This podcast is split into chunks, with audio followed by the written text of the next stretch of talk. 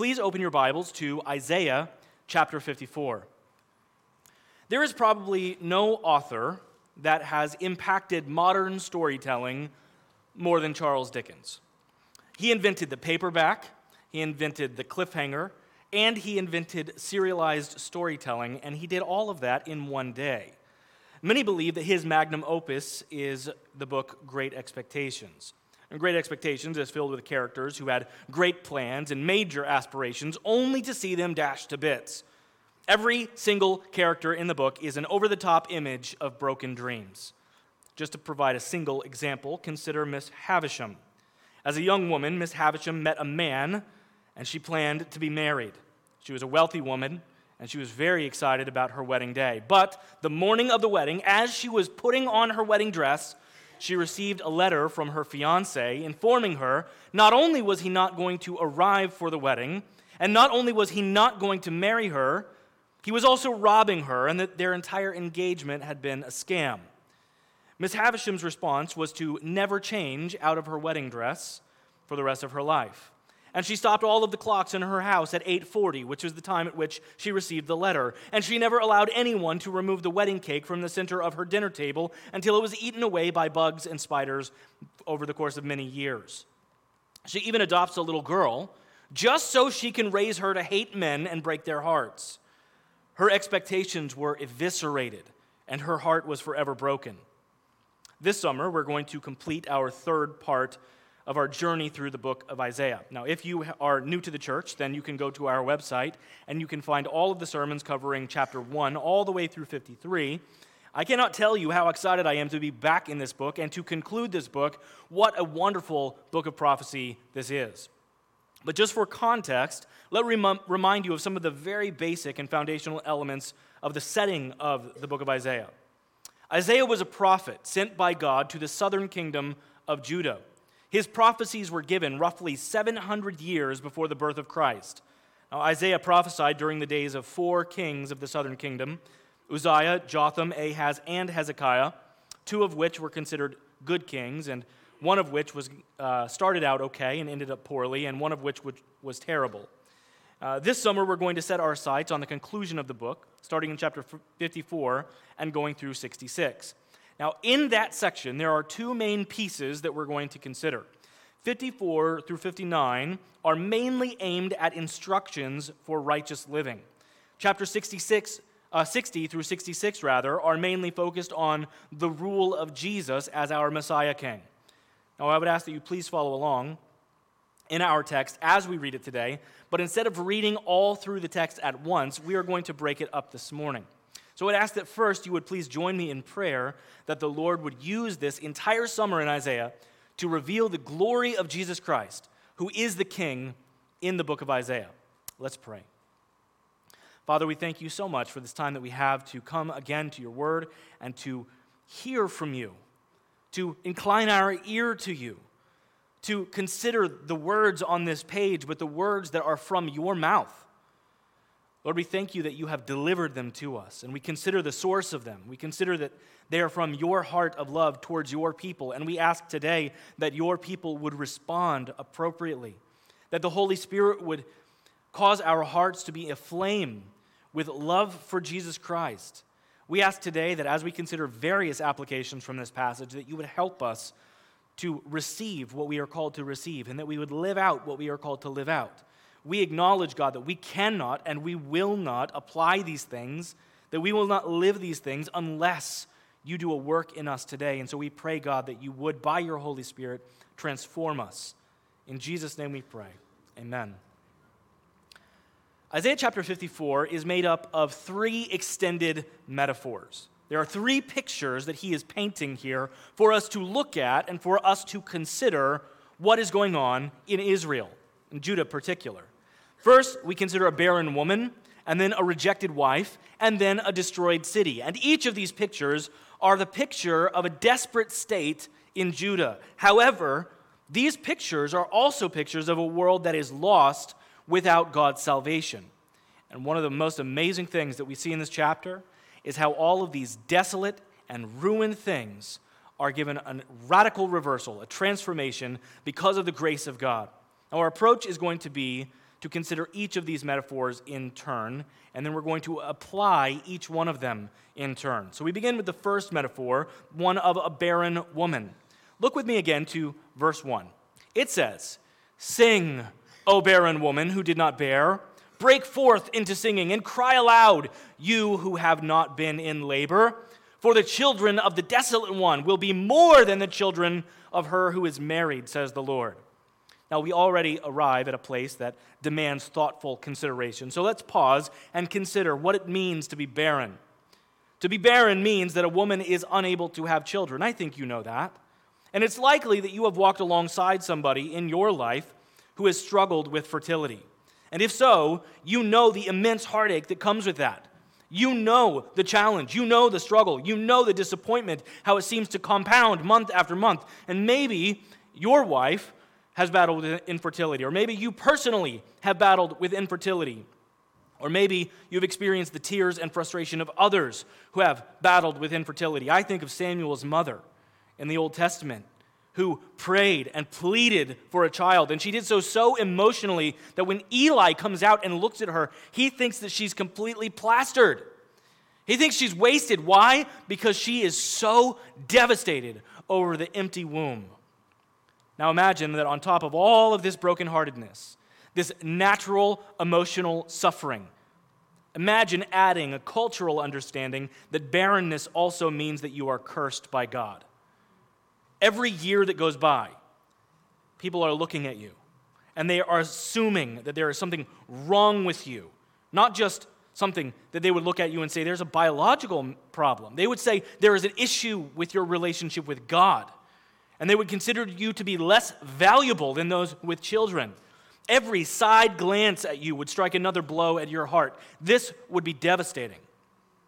Barren people do not rejoice in this culture. What you are going to see with all of these metaphors today is a radical reversal. This woman who was barren, oh, she is commanded to sing. He says, Sing, O barren woman. She is commanded to rejoice. Why? Because the one who was barren is now expecting. She is promised an immense family. Now, I want to pause and just say something to those who have experienced this in their lives or who are experiencing this in a physical way in their lives, I want you to know that God is gracious and God is good. And sometimes God does open the womb and sometimes He does not. But in either circumstance, He loves you and He is for you and He has provided community with you here at the church. And whether you can have your own biological children or not, you have a family of faith around you where you can love children all the time. But I want to consider now what he says about this on a spiritual level. Look to verses 2 through 5. He says, Enlarge the place of your tent, and let the curtains of your habitations be stretched out. Do not hold back.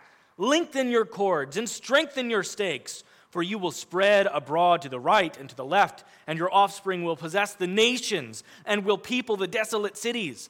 Fear not, for you will not be ashamed. Do not be confounded, for you will not be disgraced, for you will forget the shame of your youth, and the repro- reproach of your widowhood will be remembered no more. For your Maker is your husband, the Lord of hosts is his name, and the Holy One of Israel is your Redeemer, the God of the whole earth he is called. Now here's the question Who is this woman that he is speaking to? He is saying, You need to go ahead and start building a bigger tent, guys you know, when um, we had our first child, we were in a small one room apartment.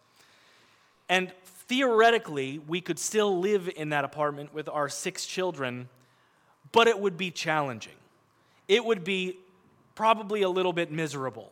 We already had difficulties with our neighbor who were only separated from us through a very thin door. And every time Asaph would cry as a baby, they would walk around and stomp in their heels at 3 o'clock in the morning to tell us of their displeasure. It was difficult to be in this tiny, cramped Queens basement apartment with one baby. And he says, Look, you got to start building a bigger house, guys.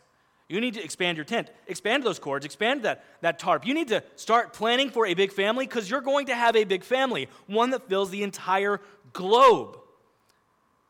But who is he talking about? Who is it that will literally spread out throughout the entire earth? Thankfully, Paul gives us an interpretive key in the book of Galatians to help us understand this verse. So I really need you, I really need you to pay careful attention to what I'm about to say. So much of what you are going to hear this summer is borne out in what I am about to explain. Most prophecies in Isaiah have both a near fulfillment in the lifetime of Isaiah or in the near future, and then they have a distant fulfillment that is either at the time of Jesus Christ's first appearance or his second coming.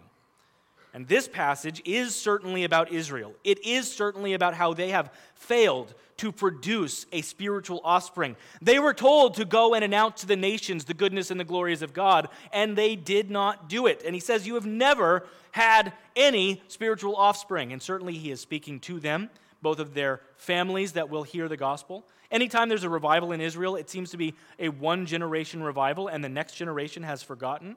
They don't transfer onto the next generation their belief in the Lord or their trust of Him. But he says, You are going to have children. Likely, this is talking about when they are going into exile, and there is a massive revival that lasts for 400 years as the people look forward to and trust in the coming Messiah. Now, they have failed to give this good news, but there is a, a near fulfillment that they will eventually expand. But there is also a future fulfillment. So please look at the screen with me and see how Paul helps us to understand the fulfillment of this promise in the new covenant. Galatians chapter 4, verse 25 says, Now Hagar is Mount Sinai in Arabia. She corresponds to the present Jerusalem, for she is in slavery with her children. Now, I expect that all of you obviously know exactly what all of those things mean, right? No, I don't expect that at all. Do you understand what he's saying? He's looking at Jerusalem in his day, and he's under the inspiration of the Spirit, is comparing them to Hagar. Who is Hagar? He is the illegitimate wife of Abraham. He is the one who has a son that must be cast out, and both of them are removed, and both of them are considered to be slaves, and both of them are in bondage with their children. In other words, those who are still following the system of Judaism are not free, they are slaves. Hagar is Mount Sinai in Arabia. She corresponds to what? To the present Jerusalem. Paul is looking at Jerusalem in his day and saying, that kind of religion, that Judaism, that is slavery. That is bondage. That is not freedom. Verse 26 But the Jerusalem above is free, and she is our mother. That's a weird thing to say. Now, I get that the Russians call it the motherland, but that's a weird thing to say that a city is your mother. But what city is he talking about? He's talking not about an earthly city, but a heavenly city. The Jerusalem above is free. And he says, We who have followed Christ have been born from above. We are of that city. We are not descendants from Judaism. We are not a just kind of more New Testament version of Judaism. We are from above. That religion, that religion that still exists, that many people on this island are following, does not lead to heaven. It is not from heaven any longer. It has been a rejected form. It is no longer a way to reach the Father in any sense. The offspring of the heavenly city are those who follow Christ. So, what does this have to do with Isaiah 54? You might be asking. Because it is right here in Galatians chapter 4, in the very next verse, that Paul reaches all the way back into Isaiah chapter 54. He grabs the verses that we just read and he pulls them forward to explain and to underscore what he has just said. For it is written, verse 27 Rejoice, O barren one who does not bear. Break forth and cry aloud, you who are not in labor, for the children of the desolate one will be more than those of the one who has a husband. So stick with me here. I want to help you connect the dots. What is Paul saying? He is saying that the fulfillment of Isaiah 54 is the expansion of the church. Now, this is really helpful in understanding this chapter. These three metaphors that are being presented, they are all pictures of Israel, yes. They are all pictures of their desolate state, spiritually speaking. Now, listen, these people were kind of at the higher end of their time as a kingdom. They had kings that mostly were relatively wealthy. They had expanded borders. Now, during Hezekiah's reign, there was a, a, big war with Sennacherib that you can learn about. But for the most part, they were doing okay financially, economically. They were doing okay socially. Spiritually, he says, You are a train wreck. And now he says to them through these three metaphors that God wants to restore them. He wants a radical reversal for them. Yes, that is certainly true. However, this has a far fulfillment fulfilled within the church. These metaphors are being presented as pictures of how God is taking Gentiles, people like most of us in this room who were outside of the promise, and He is going to bring them in, and He is going to give you, and He is going to give me a hope and a future. And as we walk through these chapters in Isaiah, this is really helpful to understand. In fact, moving forward, the heavenly city, when he talks about that city above, not Jerusalem as it is here on earth, but that heavenly city which is our mother, he will usually use the term Zion. I want to give you one application from this first metaphor that we have considered. It is to sing.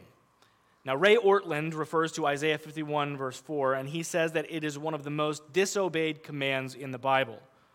He says to sing. He is commanding that we rejoice for joy using our tongue and our lips and our words. We are to sing to him because he has taken on life and given us life. He has given us new life from above. We are to sing. Now, I think it's important that whether you feel like it or not, you sing. A Christian who refuses to sing with gusto is a Christian who has forgotten the grace of God. It's not just laziness, it's not just inattentiveness, is not just tiredness, it's rebellion. Because to sing is not a suggestion, but a command. So whether it's your style or not, whether it's your favorite song or not, whether you feel like it or not, whether your emotions are stirred or not, God commands that we sing to Him for what He has done. Now, just as a side note, I'm not going to dig into this. Every single one of God's commands that He gives to us are good for us. It's like when I tell my children, you do need to eat your vegetables. I do that because I know that that will produce life in them. So, God saying, sing, knows that it is good for you. It causes your life to be bettered. God's commands are good. I love how John Calvin explains the need to sing. He says it this way He says, The church is the place where the gospel is preached. And the gospel is good news. And good news makes people happy. And happy people sing. Consider the good news of your salvation. If you come in and you say, oh man, ah, praise and glorify our God. Ah, I'll wait to the next song. No, don't do it. Join in, jump in, sing for joy with gusto because God is worthy, but also because God commands it. Consider your desperate state before Jesus redeemed you from the pit. And then you will sing. If only you knew the extremity of the salvation you have received, you couldn't help it. You would be exploding with music. You would be exploding with rejoicing. In fact, forever, it says we are going to be encircling the throne of Jesus Christ and singing and singing and singing. And I looked at that as a kid and thought, man, this is going to be terrible. I'm going to get so bored of it. I'm going to get tired of it. But why will we not get tired of it? Why will we never cease to praise? It's because we will realize exactly how worthy He is and how much He has done to redeem us. So, brothers and sisters, let us sing. The second metaphor that we find is that of a rejected wife, and we find that in verses 6 through 10. Now, I will just preface this by saying the way that husbands and wives function in our society today is quite different than the way they functioned in the days that Isaiah was writing. With that in mind, consider, starting in verse 6, he writes, For the Lord has called you like a wife deserted and grieved in spirit, like a wife of youth when she is cast off, says your God. For a brief moment I deserted you, but with great compassion I will gather you. In overflowing anger, for a moment I hid my face from you, but with everlasting love I will have compassion on you, says the Lord, your Redeemer. This is like the days of Noah to me. As I swore that the waters of Noah should no more go over the earth, so I have sworn that I will not be angry with you and will not rebuke you. For the mountains may depart and the hills may be removed, but my steadfast love shall not depart from you, and my covenant of peace shall not be removed, says the Lord, who has compassion on you. This passage is similar to the previous with a few notable differences. First, let's talk about the imagery. Have you ever heard a guy say, Well, I'm going to be sleeping on the couch tonight? First of all, that's not a good situation maritally, and you should talk to somebody. But secondly, uh, that is a very relatively new development in history of husband wife relationships. In the year 700 BC, or roughly thereabouts, when Isaiah was writing this, it was not the wife's tent or her bed. And so it would have been the wife sleeping on the couch if there was a marital issue. He would force her out, she would not force him out. And in this case, the Lord is telling Judah he is doing just that to her. I'm kicking you out of the bedroom. You're not sleeping in here right now. I'm removing you because you have spurned me. Particularly, he subtly highlights the fact that they have been adulterous with other idols, with idols of the surrounding nations and with, uh, with idols of the heart. And he says, You have done what is wicked, and therefore I have been angered at you. So he says, So I'm hiding my face from you. I'm casting you away from me, but only briefly, only for a moment. Now, the good news is, even in doing that, God was not angered like you and I get angry. His emotions do not run like our emotions. When God does that, He does that to display the great evil of that, that person's sin, or in this case, the nation of Judah's sin. But He does so knowing that in just a moment He's going to show compassion. He says, Look, I'm going to be angry with you, but I'm going to return to you, and I'm going to call you back to me. In other words, He's pointing now to Isaiah's removal from Jerusalem, their removal from Judah, and they are going to be cast out temporarily. They're going to go away, but then he's going to welcome them back with open arms, which is exactly what we see with Ezra and Nehemiah as they are returning to Israel and rebuilding. This declaration is to Israel a promise that they are not ultimately going to be destroyed. He says, This is kind of like that situation with Noah. You remember, I destroyed the whole earth, and then I said, Look, I promise I'm not going to do that again. I'm not going to display my anger at you again. I'm telling you, I am not going to be bitter with you forever. Look, I'm going to cast you out briefly, but I want you to know that when you return, I'm going to wrap my arms around you, and I'm not going to let go. He had not abandoned them to their own devices. He had simply said, I'm going to turn my face away from you for a moment. Even before the exile arrived, God is preparing their hearts by reminding them that He's not going to turn away from them forever. Like a loving husband with open arms to his unfaithful wife, the Lord invites them to return and to be welcomed. And this is a shocking reversal. Because generally, in those days, people did not get divorced.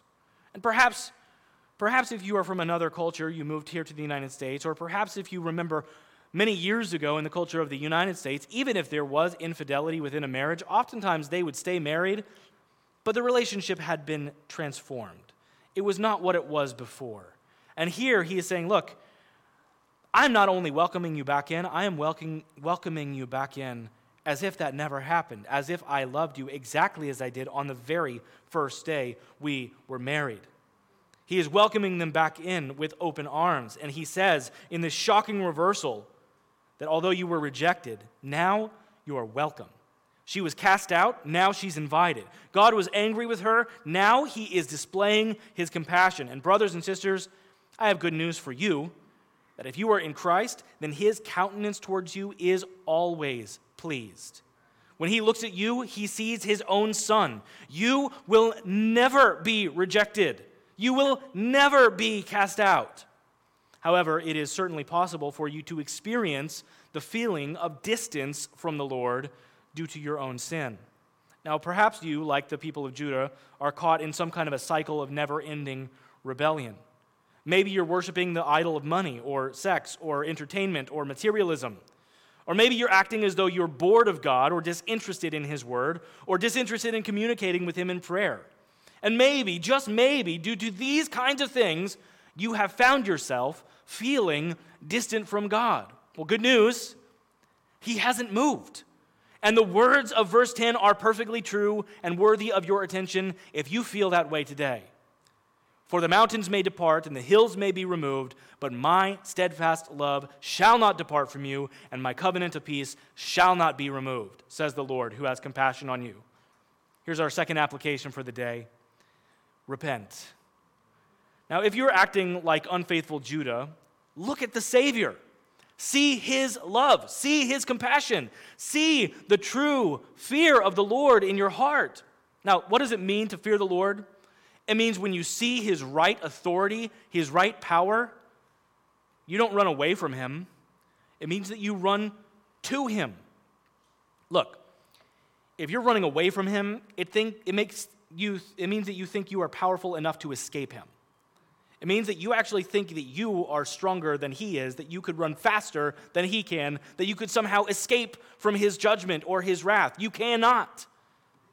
So if you are an unbeliever today, I call on you to repent and turn to Him for the first time. Run to Jesus because He has open arms for everyone who hears the good news and believes it. He has open arms for one who repents. He has open arms that he welcomes in those who are wicked, those who have been defiled. And he says, I will love you with a never ending, unbreakable love. But I also want you to see how he's speaking about this to those of us who are believers he uses this beautiful illustration. He says, Hey, do you see that mountain over there?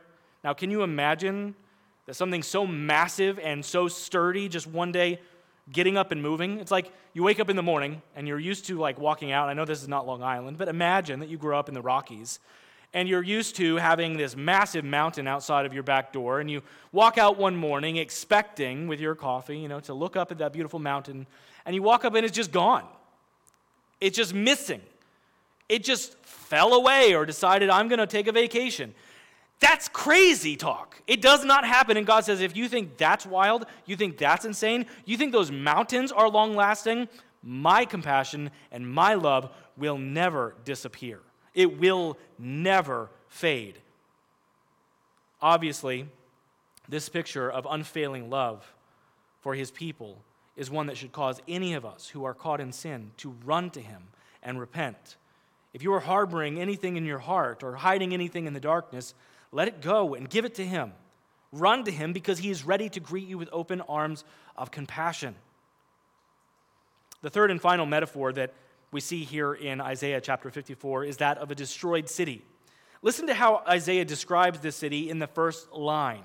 He calls it, Oh, afflicted one, storm tossed, and not comforted. Now, this is a city that has experienced immense devastation. Yet, as we see here, God is going to decorate it with all kinds of lavish jewels of highest value. He says, Behold, I will set your stones in antimony and lay your foundations with sapphires, and I will make your pinnacles of agate, and your gates of carbuncles, and all your walls of precious stones. Now, I'm not going to go into a description of all of these precious stones or how they are represented throughout Scripture. If you've ever played the game Bejeweled on your phone, then you can imagine these bright, shiny jewels. And he says, Of these things, I'm going to use those precious stones like they are common building materials. The wall, the floor, the foundation stones, the pinnacle, the stuff that's usually made out of the cheapest possible stuff like dirt and rocks. I'm going to make those things out of jewels for you, radiantly shining with splendor. Okay? What's his point? Well, God promises that he is going to be the one that beautifies them. He is going to be the one that gives them value. This illustration is a reminder that they have no beauty or wealth because of their innate nature or their own effort. They are made beautiful by the intentional outpouring of God's extravagant love. He says, I will make you beautiful. I will decorate you.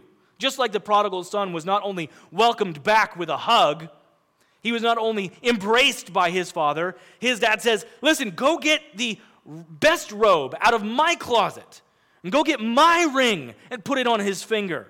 Go kill the fatted calf. We are celebrating right now. He lavished love on him in an extravagant, prodigal way. Now, you and I are welcomed by God and given treasures far greater than any earthly wealth. And Isaiah continues and says exactly what some of those treasures look like. All your children will be taught by the Lord, and great shall be the peace of your children. In righteousness you shall be established.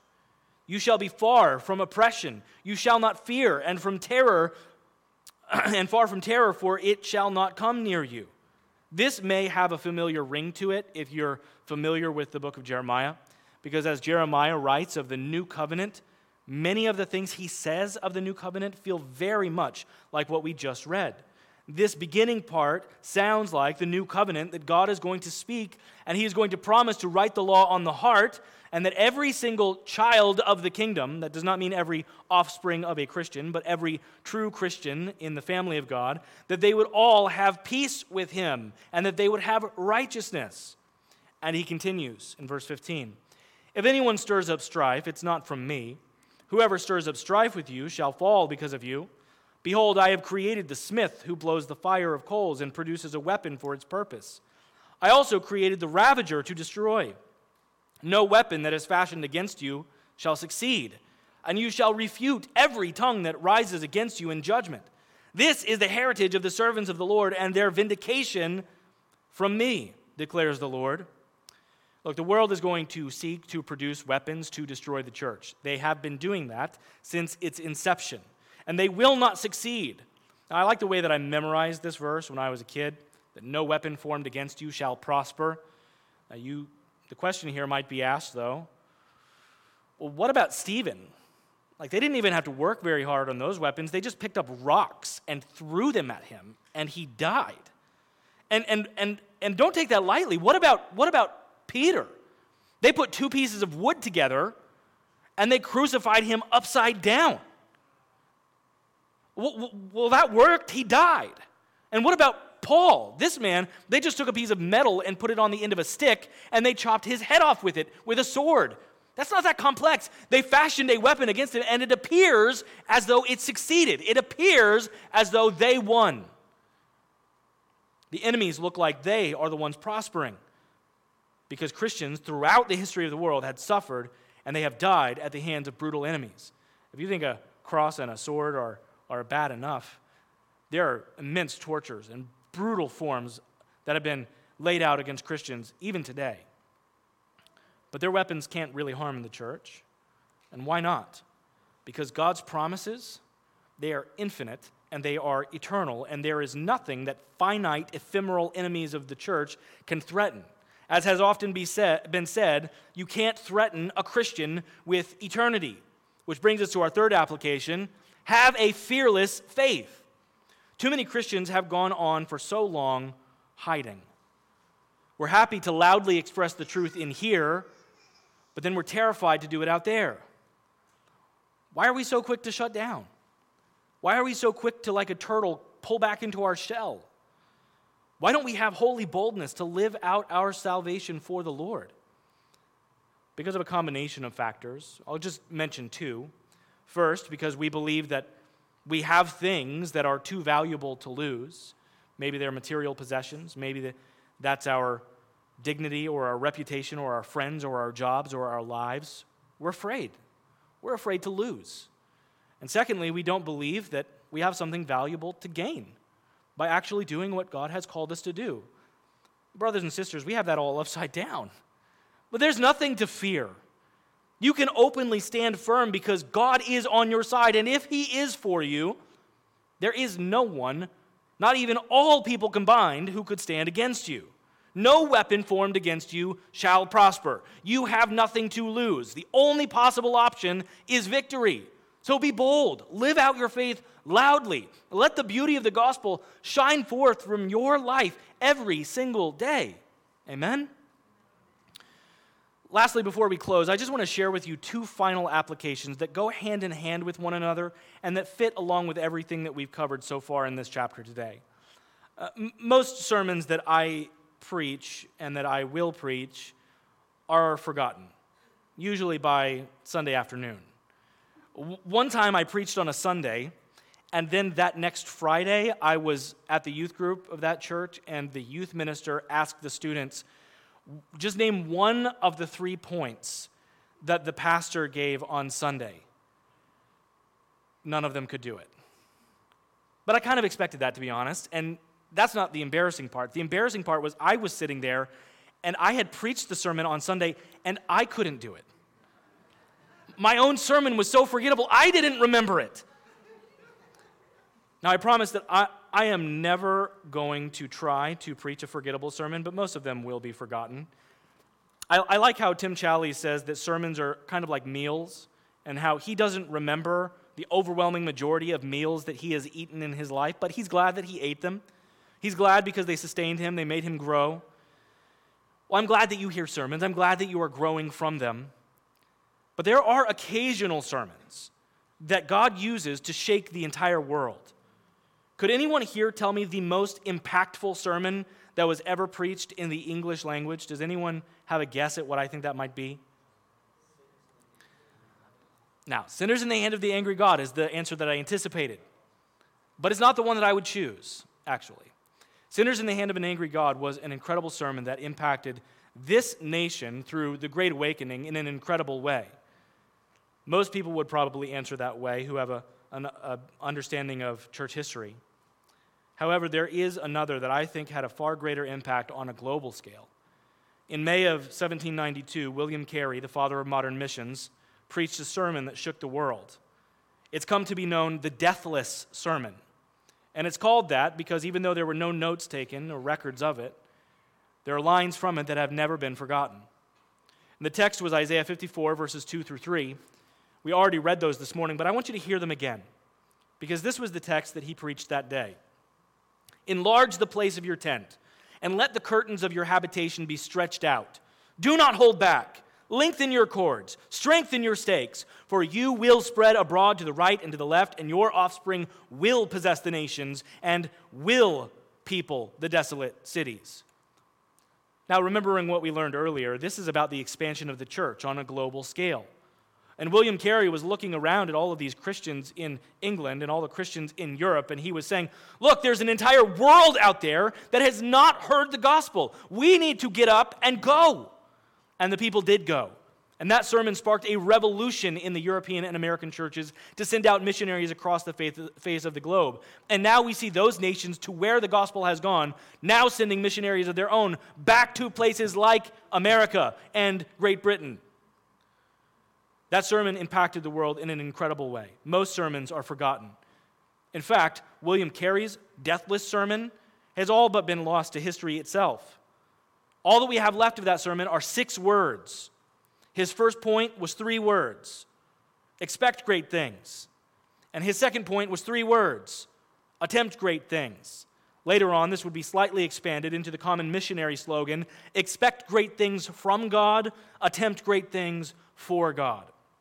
Charles Spurgeon loved this saying so much that he had it emblazoned in massive letters right behind where he would preach, so that every time he was speaking, people would look up and they would see those words.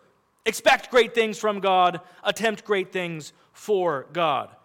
Christians, have great expectations. In Charles Dickens' novel that I mentioned earlier, everyone had great expectations. They had expectations of gaining wealth or getting married to a particular person, whatever it might be, and all of them were disappointed. Remember Miss Havisham? Her life was destroyed because a man left her at the altar. And it seems that the moral of his story is just hey, when you read this, you need to learn don't get your hopes too high because they're going to be dashed. But, brothers and sisters, we have been given promises. And one promise is that God has declared He is going to produce spiritual offspring and that the offspring is going to come from every tribe and tongue and nation. And the people of God are going to possess the nations. Perhaps another part of the reason that we fail to proclaim the gospel is that we have stopped believing that God is going to change hearts. Perhaps we have failed to stand on the promise that heaven is going to be filled with people from every edge of this planet. Now, perhaps we have falsely believed that the only way someone could be swayed by our message is if we somehow become the perfect messenger or if we somehow present the message perfectly. But Jesus saves, not you. And your job is just to introduce them to the one that can save you. God's going to do great things. He will do great things. He will save his people. Just like Jesus told Paul, he said, I have many people in this city. I believe God has a people here on Long Island. And by his grace, we have the immense honor to carry the good news to them. To expect God to save sinners is one of his favorite things to do. And William Carey preached this sermon, but then notice he also got on a boat and he went to India and spent the rest of his life preaching the gospel. mostly to people who didn't even want him there. And he expected great things from God, therefore, he was able to attempt great things for God. And listen, that might be you. You might be called to go to another place. Maybe God wants you to get up and go to the foreign field. Maybe what a glorious thing it would be if the Lord would raise up many from this body to go, whether it be to an unreached people group in Indonesia or to an unreached people group in some neighborhood on Long Island when we send out a church plant. But you don't have to go anywhere to attempt great things for God. If you really expect great things of God, you will attempt great things for God right where you live and work today. So we must attempt great things because he is worthy. So expect great things from God, attempt great things for God. Let's pray. Father, thank you so much for the word that you have given us in Isaiah 54. Particularly, God, I thank you for the promise that you will expand the kingdom, that you will build the church, and the gates of hell will not prevail against it. But unless the Lord builds the house, those who build it labor in vain. So, God, we ask that you would work through us and in us. Give us internal fortitude that we would be strengthened in our inner man to go out, to proclaim the good news with faith, and we pray that you would bring the increase. Lord, there are many empty seats in this room today. I pray that you would fill every one of them with somebody who needs to hear the gospel. I pray that you would fill this room with people who trust in Jesus Christ and that there would be a radical move towards salvation.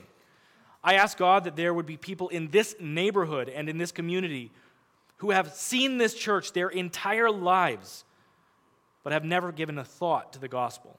I pray that, Lord, you would bring them in. Help us, Lord, to be good ambassadors for Christ, that we might carry the message to them and that they would be prepared to receive it.